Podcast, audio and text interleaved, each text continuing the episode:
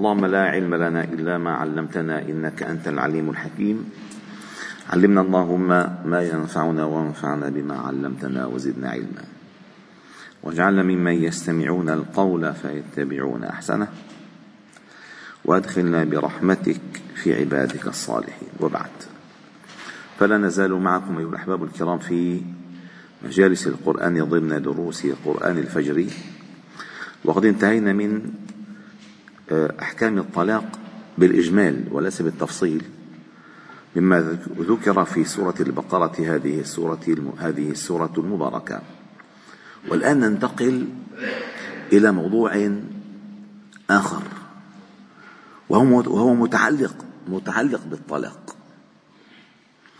والقرآن على طريقته الفريدة في البيان طرح هذا الموضوع بطريقة لا يستطيع لا يستطيع أحد أن يطرحها بهذه الطريقة.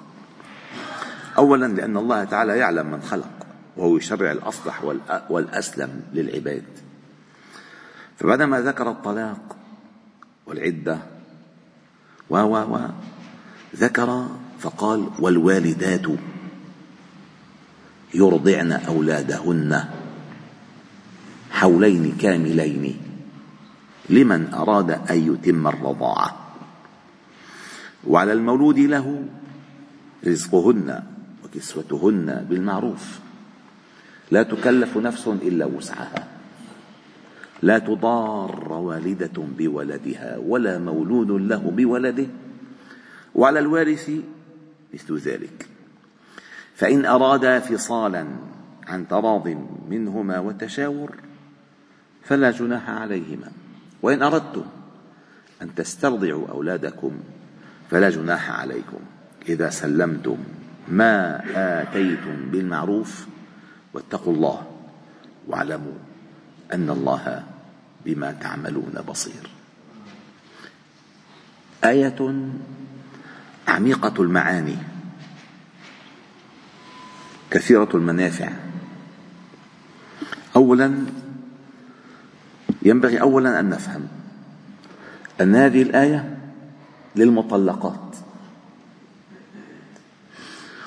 ومن باب أولى أن التي لم تطلق فإن الرضاعة في حقها أولى.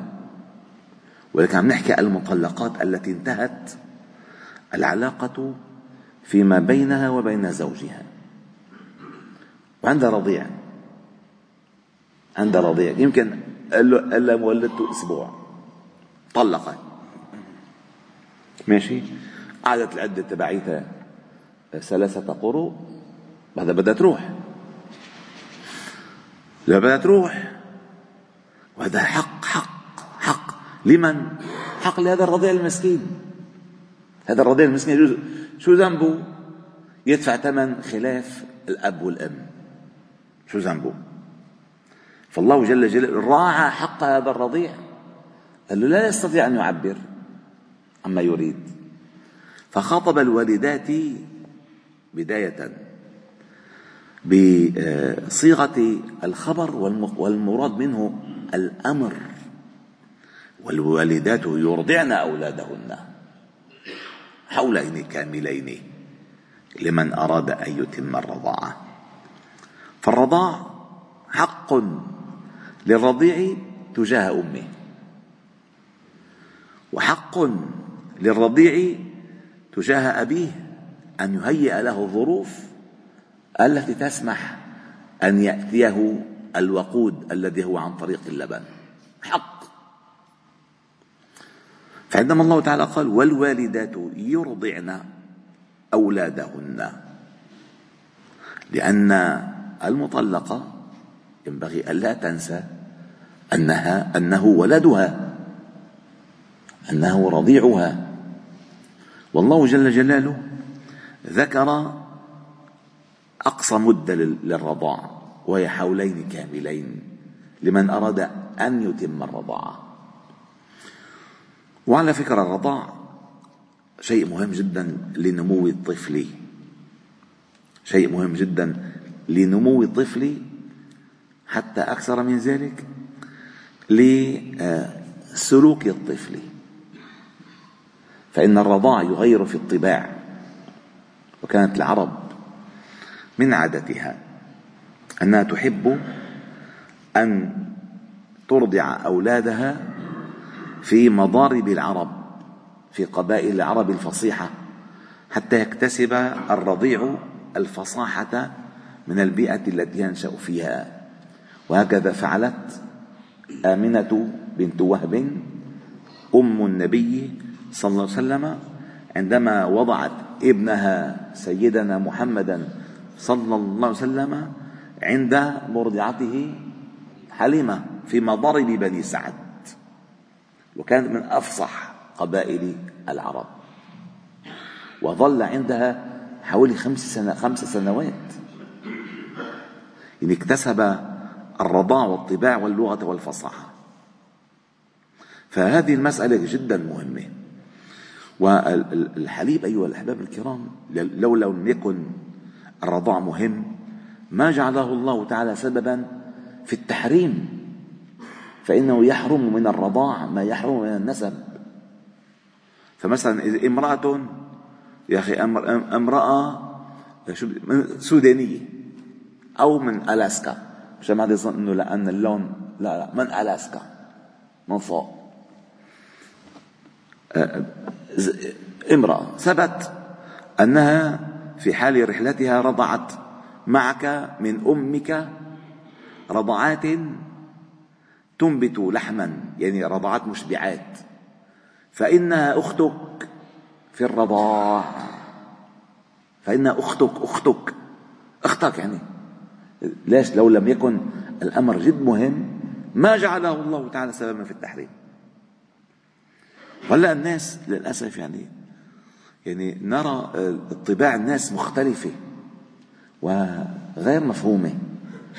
أولا على المنحى الصحي المناعة بتكون خفيفة.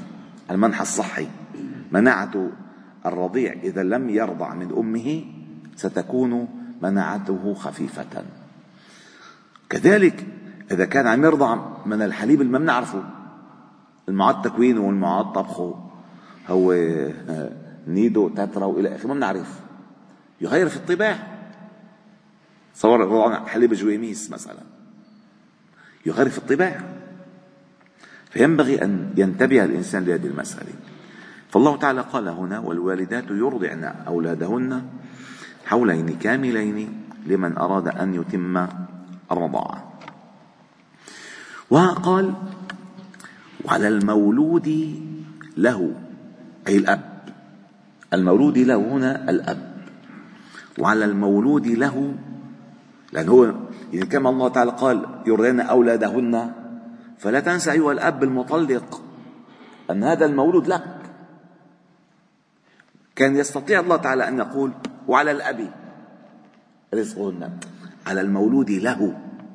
أي لا ينسى هذا الأب أن هذا الرضيع الذي بين يدي المطلقة هو وليده هو يعني هو والده هو مولود له. وعلى المولود له رزقهن. أي ينبغي أن يجري النفقة على المطلقة طيلة مدة رضاعها لابنه. ما بس هيك وكسوتهن بالمعروف. ليش حتى ينشأ هذا الرضيع في بيئة آمنة؟ من كيفي بدي أرضع لك ابنك يروح ما بصير.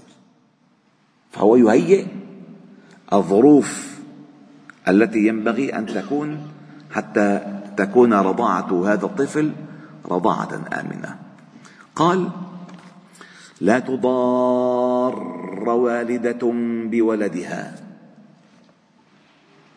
ولا مولود له بولده. يعني لا يجوز للأم المرضعة أن تترك الرضيعة فتقول لأبيه خذوا عني ما بدي رضعه لا يجوز. فإنها تضر به ولا ضرر ولا ضرار. لا تضار والدة بولدها. ولا مولود له بولده. ولا يجوز له أن ينتزعه, ينتزعه منها. خلي لك إياه ما خلي لك إياه هذا كله حقوق لمن؟ للرضيع. سبحان الله. قال ولا لا تضار والدة بولدها. ولا مولود له بولده. لكن أكثر من ذلك. وعلى الوارث مثل ذلك. مات مات الأب مات الأب طيب من يجري النفقة على المرضع. العائلة التي ترث ما ترث؟ سواء كان يرثون من الإبن إذا كان له تركة أو سواء ورثت ورثت الأب. وعلى الوارث أي من الرضيع أو من الأب مثل ذلك أي رزقهن وكسوتهن بالمعروف. شو هالتشريع هذا العظيم؟ شو هالتشريع الكهائل الذي ما ترك؟ أبو صال... أبو سالم نقطة ما ذكر. عم نحكي على شيء خطير. وعلى الوارث مثل ذلك. يعني مات مات الأب الذي ينفق النفقة لا تضيع حقوق الرضيع. فمن يرث منه عليه أن ينفق الرزق والكسوة بالمعروف حتى تنتهي مدة الرضاع التي هي حولين كاملين. الله أكبر. ما رأينا ولن ترى البشرية قط. أجمل وأوسع وأحكم وأسلم من تشريع الله لعباده. لأن الله تعالى يريد أن يخفف عنا يريد أن يرفع الحرج عنا. يريد أن يشرع لنا صالحنا. هذا شرع. تصور الرضاع فاللي بيقول أنه الإسلام شو دخلوا بالمال؟ حتى يتدخل بالاقتصاد. لكن الإسلام ما ترك الرضيع من غير أن يبين له حقوقه ولا يعلم.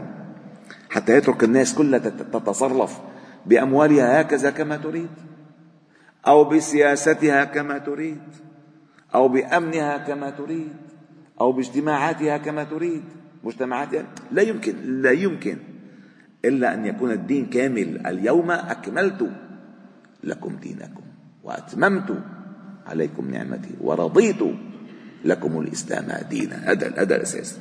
قال ذلك وعلى الوارث مثل ذلك. طيب فأن فإن أرادا فصالا عن تراض منهما وتشاور. يعني هنا يفهم أنه لا يوقف إمداد الطفل بالحليب إلا بعد اتفاق الاثنين معا. وعلى سبب وجيه.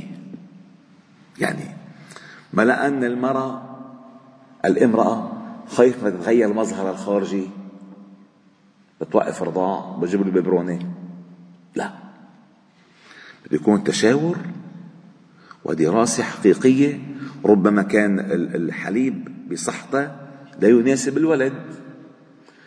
ربما وربما كان يؤذي الرضاع للأم. فبيدرسوا الموضوع عن تشاور. شوف تصور مطل...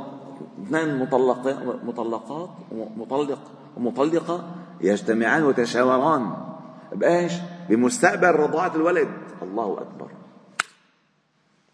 فإن أراد فصالا فصالا عن تراض منهما وتشاور فلا جناح عليهما. بس شو كانت تعمل؟ كانت تروح تستأجر لمرضع وتسمى الظئر. تسمى ظئر الظئر أي المرضع. لذلك أتت الآية فولا وإن أردتم أن تسترضعوا أولادكم أي أن تطلبوا من يرضع هذا الولد إن لم تستطع أن تكمل الأم إرضاعها أو إرضاعه فأن تسترضعوا. قال وإن أردتم أن تسترضعوا أولادكم فلا جناح عليكم. على شرط إذا سلمتم ما آتيتم بالمعروف إن أن تعطوا المرضعة أجرها كاملا. شو هالتشريع هذا العظيم. قال إذا سلمتم ما آتيتم بالمعروف واتقوا الله. التقوى هي أساس كل شيء. المتقي الله يهيئ له أسباب نجاته في الدنيا والآخرة. غير المتقي يسوق نفسه بنفسه إلى هلكته في الدنيا والآخرة. فالمتقي هو أنعم الله عليه. والله العظيم الذي يوفقه الله أن نقف عند حدود الله هذا أكبر نعمة من الله عليه. واتقوا الله واعلموا أن الله بما تعملون بصير. والحمد لله رب العالمين. سبحانه وبحمدك أشهد أن لا إله إلا أنت نستغفرك ونتوب إليك. صل وسلم وبارك على محمد وعلى آله وأصحابه أجمعين والحمد لله رب العالمين.